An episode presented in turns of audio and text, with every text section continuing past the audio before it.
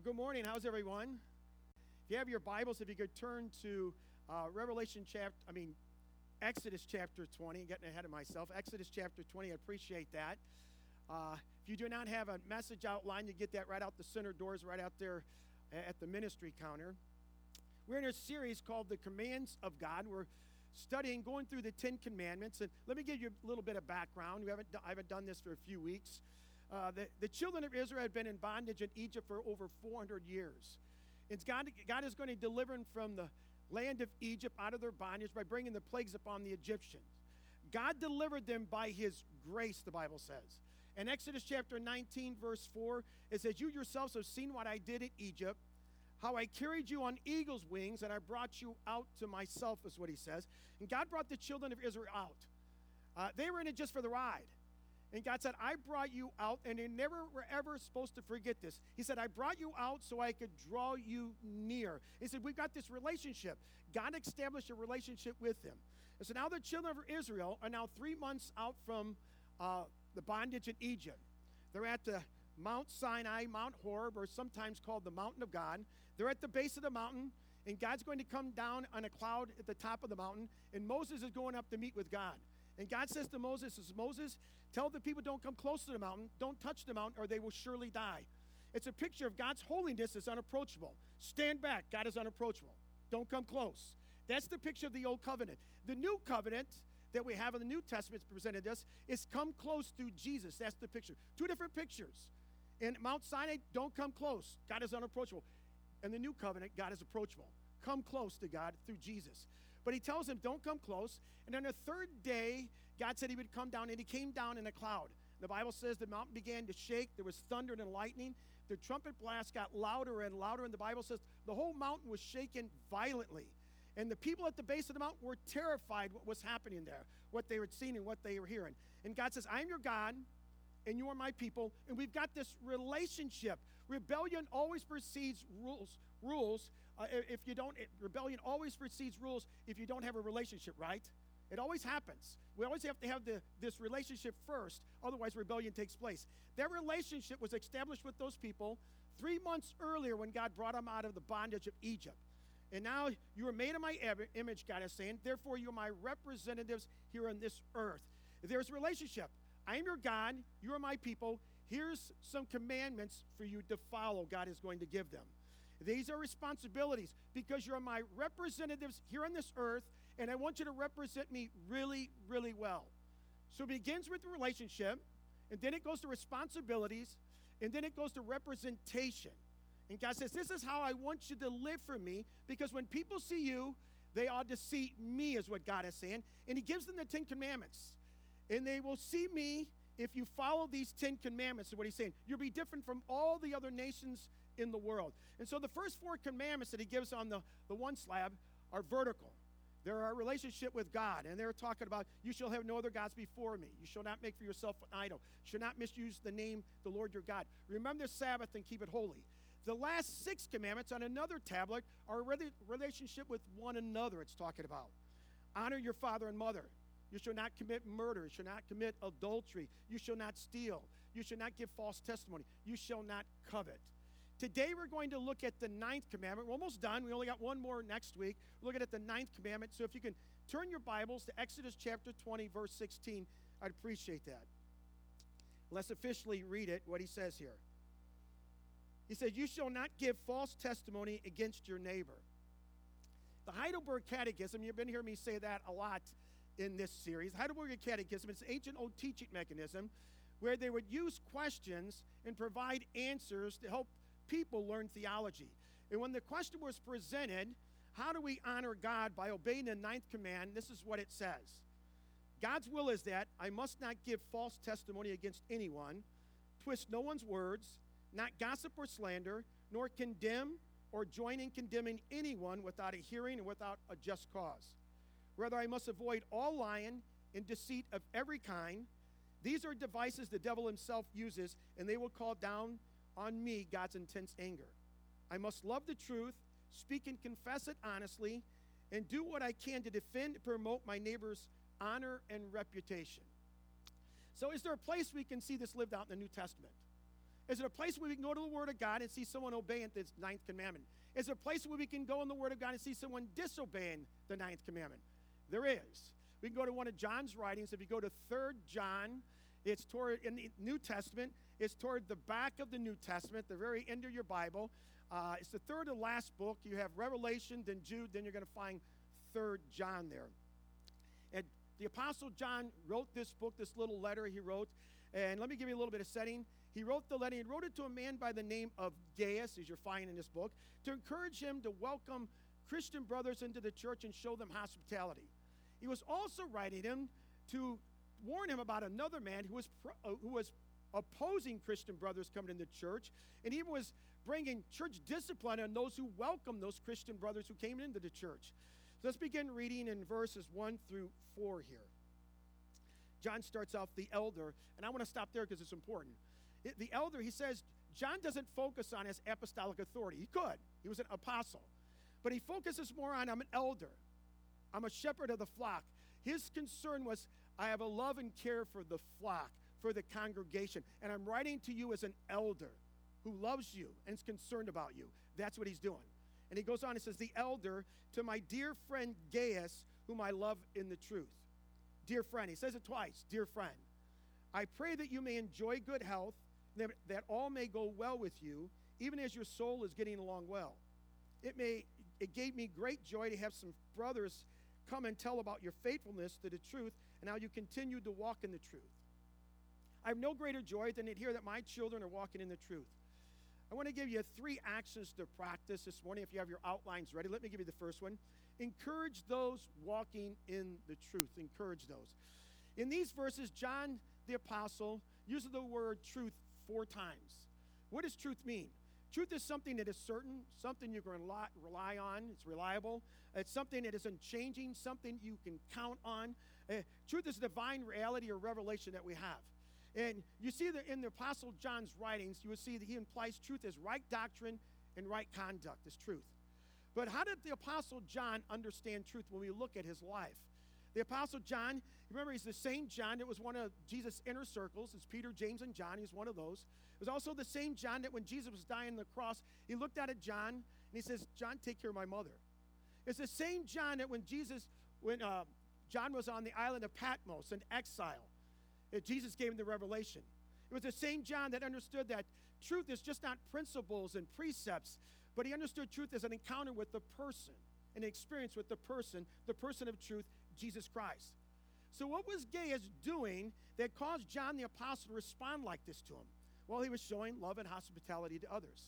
Let's notice it in verse 5, 5 through 8.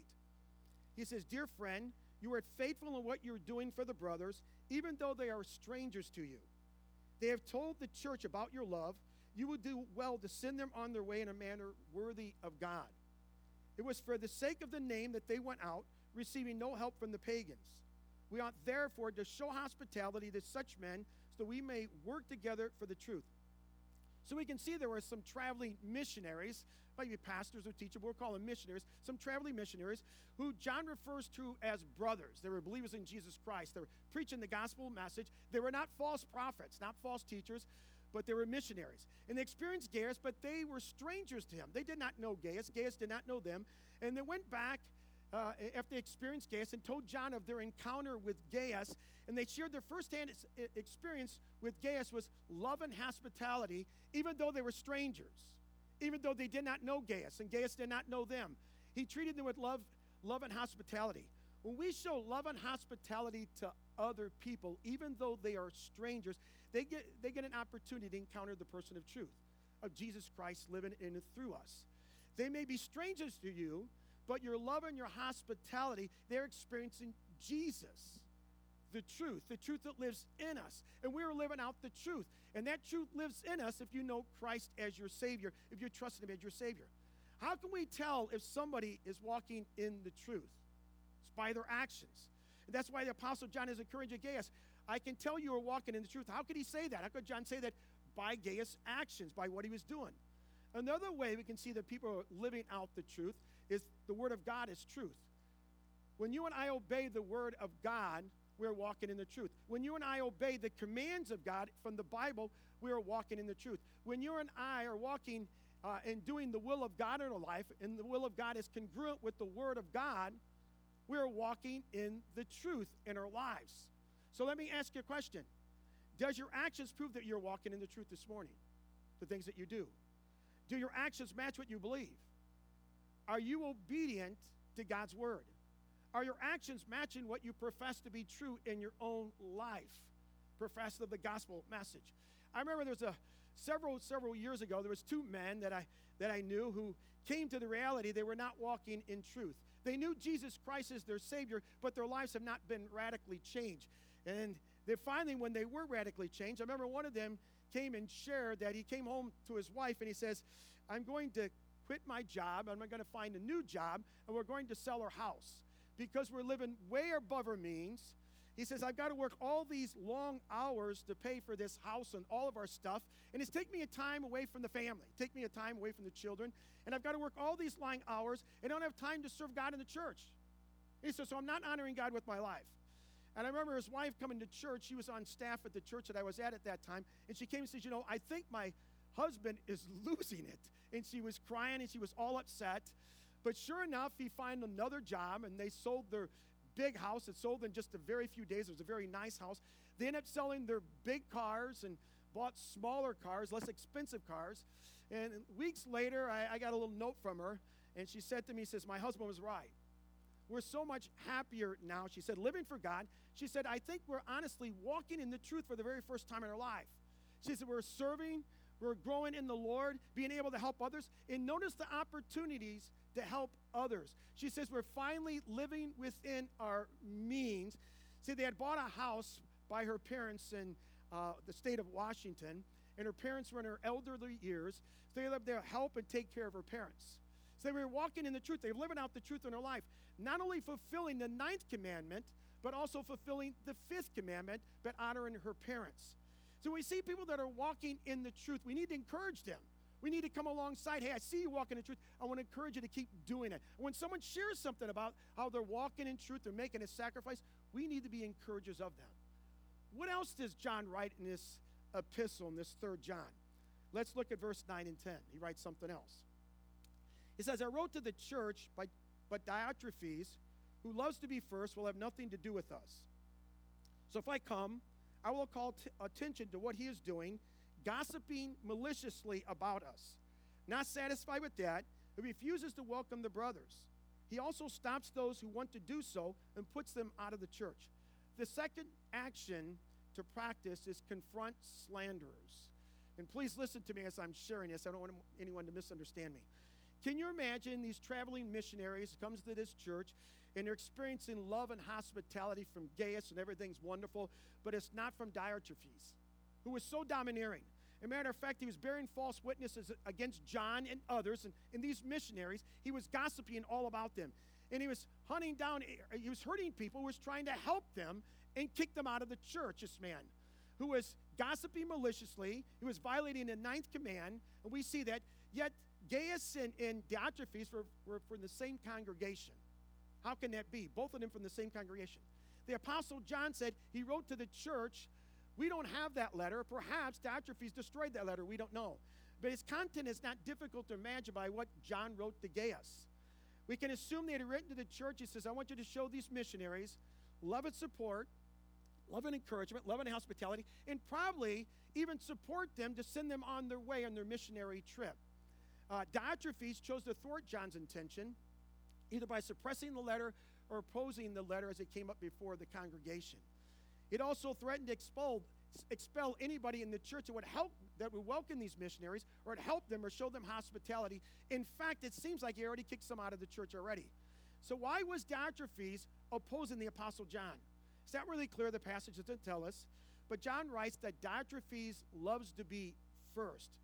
Could simply reflect a personal rivalry, or it could reflect an inflated authoritarian ego that he had. Uh, maybe Diotrephes was troubled by John's continued influence of the church that he was leading. I'm leading this, and why is this man having anything to say about what I'm doing? Or Diotrephes, if he's a younger man, maybe he's kind of threatened by John being an elder man. John was probably in his 90s by now at this time, thinking John is old, and he doesn't know what's best for this congregation. John is not here, and I am, and I know what's best for this congregation. Whatever it was, we are not told what it was. Clearly, Diotrephes was in the wrong, the Bible tells us. He was in the wrong what he was doing. John says in verse 10 So if I come, I will call attention to what he is doing, gossiping maliciously about us. John planned on confronting Diotrephes, perhaps one on one, to confront him. And if he didn't repent, then take it to the church, what he planned on doing, what it seems like. Uh, there seems to be an implication that Dr. Diotrephes' actions were not well known about the church. Perhaps John thought that if the church knew, they would remove this man from this position. So he was going to confront him. So, how do we explain, though, John's sharp words in his response on the part of love? Because in John's writings, if you know about John's writing, the Gospel of John and First John, he talks an awful lot about love. Do they represent a contradiction to his teaching? In other words, can we say, if I love you, then I can't confront you? Those two go together?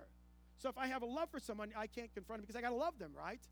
We have to understand that John probably sensed as he was watching what was happening, the very nature of the gospel was being threatened there by this hypocritical conduct of one who was the minister of the gospel, what Diotrephes was doing.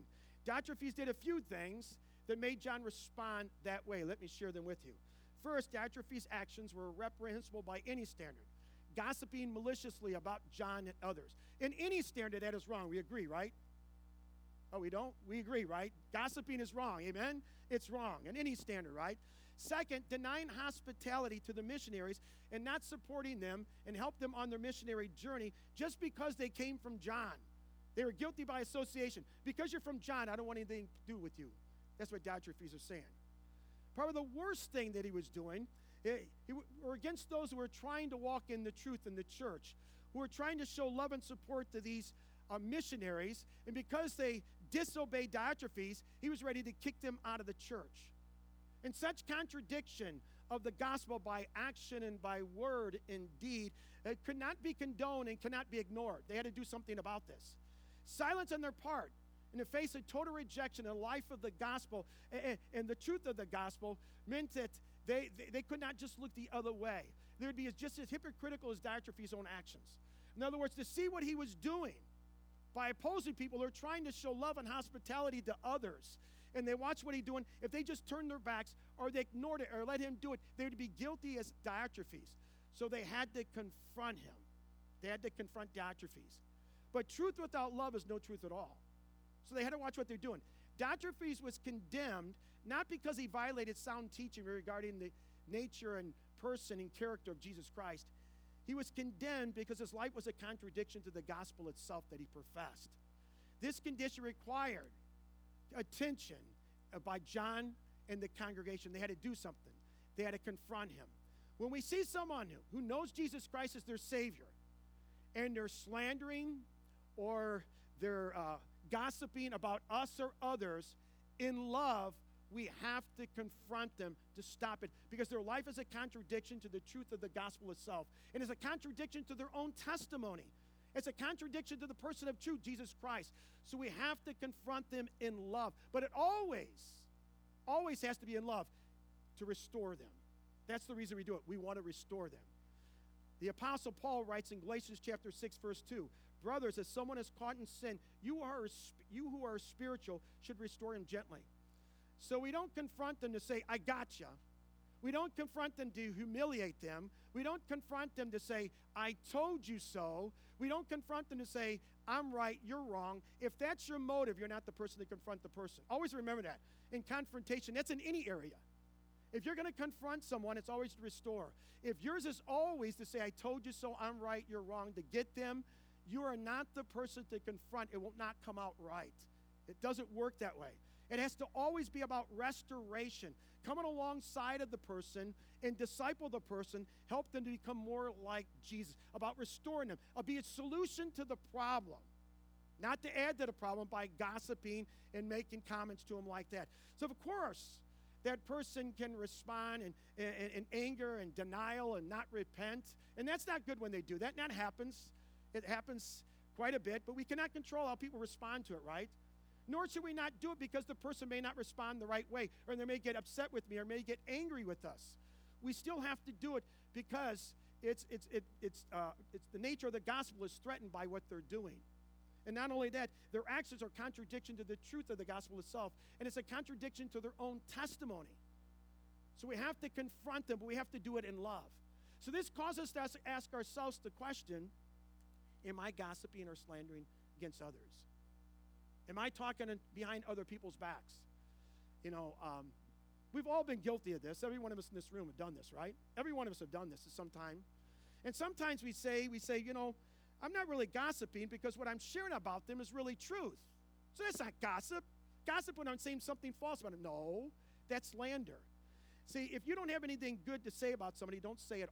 Don't say anything, because when you're saying something, even though it's the truth and it's not good about them, you're actually slandering their character and hurting their character and their reputation. So don't say anything about them. Your solution is if you're going to be a solution to the problem, you come alongside in love to confront them in love, to restore them is restoration. Not talk bad behind their back, even if it's truth. The only time we're to talk uh, behind people's backs if we're going to build them up and encourage others about them. Say good things about them, we can do that. But anything that's going to be negative to tear them down, that's gossip, that's slander, we should not do we should not do, okay? And some people think that. But if you're here today and you say, Boy, I've gossip and I slander, we've all done that. Confess it to God. The same God who gave us these Ten Commandments that we all look at, and the surface of the commandments, if you've seen everyone that we've looked at, we can say, Oh, I can write that one on. I've got that one. It's no problem. Then we get underneath the surface and say, Whoa. Especially when we read what Jesus has to say in the Sermon on the Mount in Matthews 5, 6, and 7, where he kind of elevates them elevates all the commandments and says, but this is what I say, that it's just not an action, it's thought and motive and the things that we say. He says it raises the bar, is what Jesus does. When we look at these commandments, we see that every one of us have violated these commandments. And when we look at that, and we say, well, I violated all the commandments, but the same God who gave us the commandments also gave us 1 John 1 9. And I share this each week, especially as we're going through this commandments, because it says there, if we confess our sins, he is faithful and just, and He will forgive us our sins, and He will cleanse us from all unrighteousness. God makes a promise to us that if we break these commandments, that if we confess it, He will forgive us. That's a promise. Not maybe, not sometime. He will forgive us all of our sins and cleanse us from every act of unrighteousness, what He says. So we want to confess it because we don't want anything to taint the gospel, do we? We don't want anyone to t- taint our testimony, so we want to confess it. When, we, when people know you're a Christian, they watch how you live. And they look at what you're doing, they watch the things that you do. You're kind of under a microscope by others, right? If you're in your workplace and people know you're a Christian, they kind of look at you and say, hey, look at them. And you are God's representative. And when people see you, they need to see Jesus. They need to see Jesus living his life in and through you. When I was younger and I lived in my parents' house, before I went out with my friends, my father used to say, Remember, Doug, you're an Askew. You represent the family. Don't do wrong. Honor that name wherever you go. And the same way with God. We are his representative. Wherever we go, don't dishonor his name. Bring glory to his name. Build that name up so when people see you, they see Jesus. That's what they're supposed to say. We are his representatives. We are made in the image of God. And that word image that we get way back in Genesis is representation. We are his representation. Different from all other creation. We are made in the image of God. Represent him well, he says. We, we need to ask ourselves as we look at this are you Diotrephes? Gossiping and not walking in the truth and slandering? Or are you Gaius, walking in the truth, uh, showing love and hospitality to others? Which one are you? The third action to practice, he says, imitate those who uphold truth. Imitate those who uphold truth. Let's read verse 11 and 12. He says, Dear friend, do not imitate what is evil, but what is good. Anyone who does not anyone who does what is good is from God, anyone who, anyone who does what is evil has not seen God. Demetrius is well spoken of by everyone, and even by the truth itself. We also speak well of him, and you know our, that our testimony is true. In John's writings, I talked about this a few weeks ago, that in John's writing, especially in First John, it's about fellowship, and it's about uh, uh, having a relationship with God. And, and really, he has test in his test in his writings. How do you know if you're a believer in Jesus Christ? And he gives test. Right here, he's giving a test right here in verse 11. How do you know if you're a believer in Jesus Christ? Anyone who does what is good is from God, anyone who does what is evil has not seen God. He tells us right there. How do you know? If I'm doing good, I should be from God. If I'm not doing good, I'm saying I'm a believer in Jesus Christ, I need to check my heart. Because I shouldn't be doing evil, should be doing good. But John's reaction to Diotrephes is surprising here when you look at the passage. Instead of expressing revenge, John promotes goodness. The Apostle John admonishes Gaius not to imitate evil, but to imitate what is good. Maybe John had expected Diotrephes and his supporters to exert pressure on Gaius to kind of uh, uh, stop and give up their support of John and, and his followers and those missionaries. And Gaius would have no option but take a stand on principle. We'd have to stand on principle. Listen, to give in to pressure against one's conviction is to submit to evil. We have to stand on principle when that principle is God's word. And if I'm standing on principle and the principle of God's word, God's word says this I'm standing. To compromise or to give in to someone else means I'm giving into evil. And I'm not doing God's will. I'm not following his words. We have to be careful. Why does John appeal to imitators, saying to imitate? Because it's the nature of God's revelation that truth, love, and righteousness have been modeled. First by Jesus, the perfect model, and then by those who know Jesus Christ as their Savior and are following God's commands, it has been modeled. Humankind does not have in its nature and a dependable standard by which to judge itself. We don't. So our standard always has to be God and His Word. That's the standard for which love, truth, and righteousness are, are, are absolute attributes. You and I cannot look at and say, well, I'm a follower of Jesus, so I use my conscience. It leads and guides me what I do. So I just, you know, ask myself, what should I do? Because my conscience leads me. Listen, your conscience can be easily influenced by your flesh, by your desires and your wants, and we can compromise very easy. Our conscience uh, can easily be influenced by the world. It happens very easy in all of us.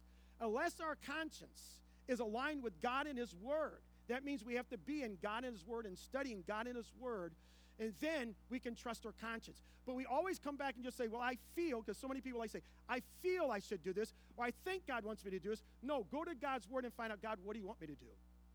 What does the Word of God say? It might not dire- directly answer something going in your life, but it gives you precepts and principles to follow to be guided by that. So we can't trust our conscience unless our conscience is filled with God and His Word. That means I've got to be in His Word. I've got to be in Bible studies. I've got to be submitted to God and His Word and yield my heart and mind to the Holy Spirit. So don't just trust your conscience, but let this be the standard God and His Word and everything we do. I might say, I'm going to make this decision, but let me go to God's Word and let me pray and ask God, God, what do you want me to do? Don't trust your feelings, your feelings alone. They will lead you astray.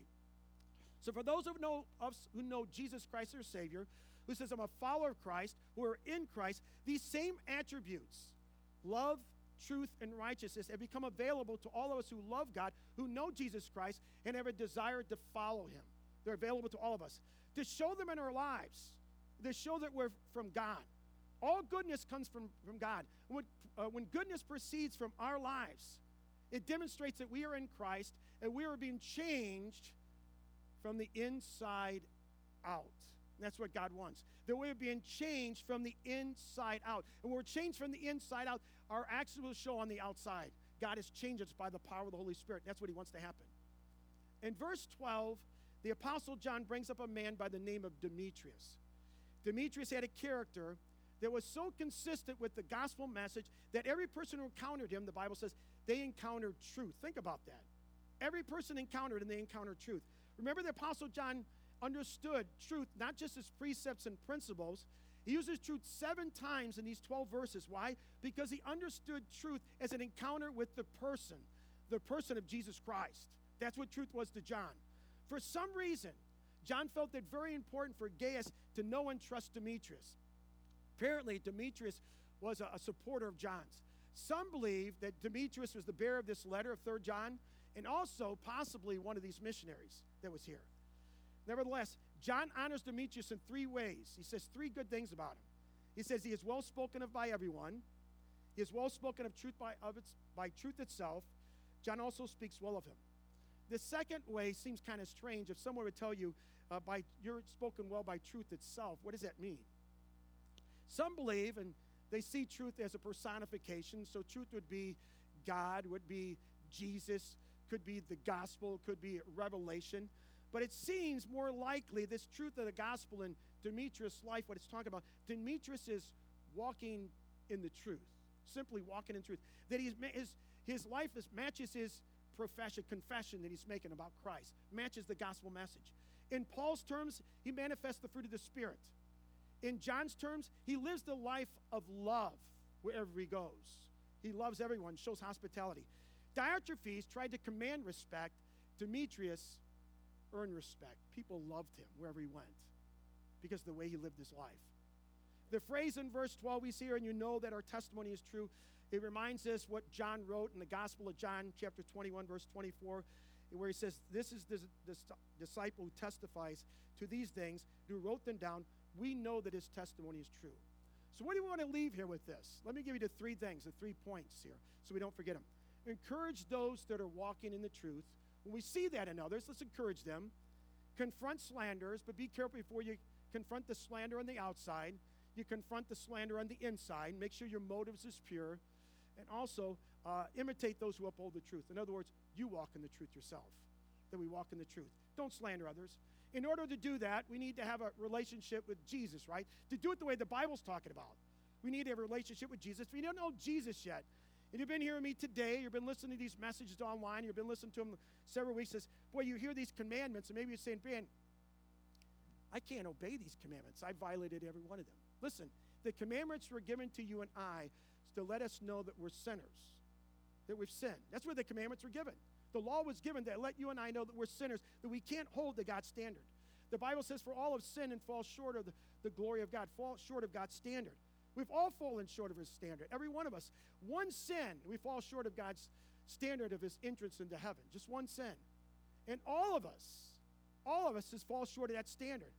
None of us can enter heaven on our own. None of us can enter heaven on our own good works. None of us. The Bible says that God is good, He's perfect, He's righteous, and He's holy. All those things. There's only one that is good, and is Jesus Christ. There's only one that meets God's standard, and it is Jesus Christ, who came down from heaven, and He went to the cross, and He went to the cross, He died for your sins and my sins and the sins of the whole world, the Bible says, and He died for all of us. He paid your penalty on the sin on the cross. He was your substitute. He took your place. He paid your sin debt on the cross for you. So you and I now have an opportunity to have a relationship with God the Father. It's through Jesus because your sin debt has been paid in full by Jesus. Jesus did that for you on the cross. That's God's grace, what God did for you. Now, you and I have to respond to God's grace, what Jesus did. We do that by faith. When we all come, we have to recognize we're all sinners, right? All of us have sinned. All of us have broken God's commandments. All of us are sinners, the Bible says, and fall short of God's glory. Every one of us in this room. There's two things we need to understand about Jesus. One, that Jesus is God, He's the Son of God.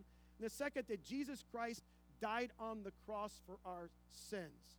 And now you and I have to respond to that by faith, by understanding that I believe what Jesus did for me, that He died on the cross for me and paid the penalty of my sins. And now I accept and trust Jesus as my Savior, that He died for me. Every one of us has to do that. At some point in your life, recognize I'm a sinner and that Jesus Christ died on the cross for my sins. If you've never done that, please do that today. If you have questions about that, please see me after the service because that's the most important thing you can do. It decides where you will spend eternity. This life after here, where you will spend eternity forever and ever, is what you do with Jesus. Do you accept Him and you spend eternity with Him, or you reject Him? If you ignore him and don't do anything about it, it means you reject him. You will spend an eternity apart from him. This life this determines where we're going to spend eternity. This life while we're here on this earth. Where we're going to spend eternity. With God or apart from God. And so make sure you put your faith and trust in Jesus. And don't reject him because you don't know about him. First, find out about him. And I would love to take you through the Gospels, help you to understand who he is, to know who he is. For all of us who know Jesus Christ as your Savior, God is saying to all of us, we have this relationship. I'm your God and you're my people. You are my treasured possessions. You are my representatives here on this earth, and this is how I want you to live. You shall not give false uh, testimony against your neighbor. How do we do this? The three points encourage those walking in truth, confront slanders, imitate those who uphold the truth, walk in truth yourself. As we go into communion, when you think about God saying, This is how I want you to live, I want you to remember that Jesus Christ is our perfect example of this. He lived perfectly in every way. Jesus came to the earth to fulfill the Father's will. Jesus lived the perfect life to fulfill the Father's will. Jesus went to the cross to fulfill the Father's will. Uh, Jesus shed his blood on the cross for you and for me, for the sins of the whole world, to fulfill the Father's will.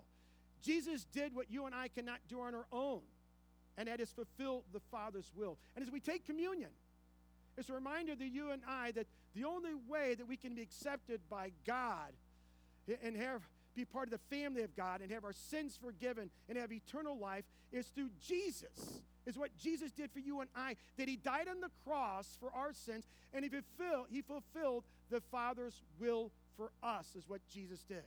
He fulfilled it for us. And he took our unrighteousness, our sins, and exchanged it for his righteousness when he put our faith and trust in him. Think about that. He took our sins, and what he did, he gave us his righteousness. So now, when God looks at us, He looks at us that we're right with Him as His own Son because He looks at us through the blood of Jesus. We are right with Him. We are righteous before God. That's our standing. That's our standing before God. We will never forget the cross and what happened there for us. It was all for us what Jesus did. And today, as we take the elements, as we take the, the, the bread, as we take the little, the little cracker, remember that Jesus says, uh, this represents my body, which I gave for you. Don't ever forget it. As we take the cup, Jesus says, This represents the shedding of blood, which I did for you. Whenever you take this, don't ever forget it. And if you know Jesus Christ as your Savior, we invite you to take communion with us this morning. We're not going to pass the plates. We have three tables set up here. Come and get both cups, one on top of the other. And once we've all received them, we'll take communion together. But let's go to the Lord in prayer. Lord, we come and we, we praise you. There is no one like you. For You are imperfect in all your ways. You lived out the commandments perfectly. You fulfilled God's will perfectly. You are perfect and righteous and holy and just in everything. And so, Lord, we come and recognize we're not. The we're sinners saved by grace, your grace.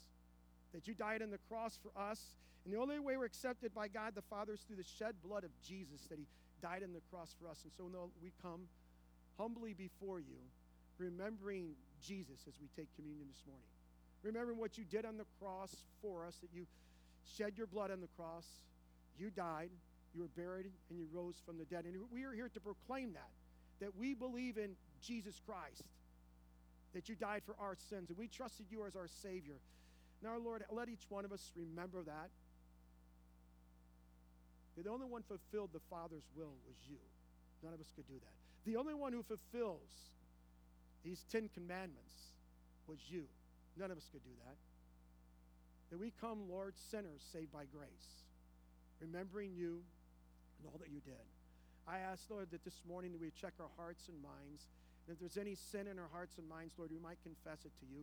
So as we take this, we might be united with Jesus, we might be united with our brothers and sisters in Christ. Lord, glorify yourselves. May what we do this morning bring you glory and honor as we take this communion together. And Lord, we ask these things in Jesus' name. Amen.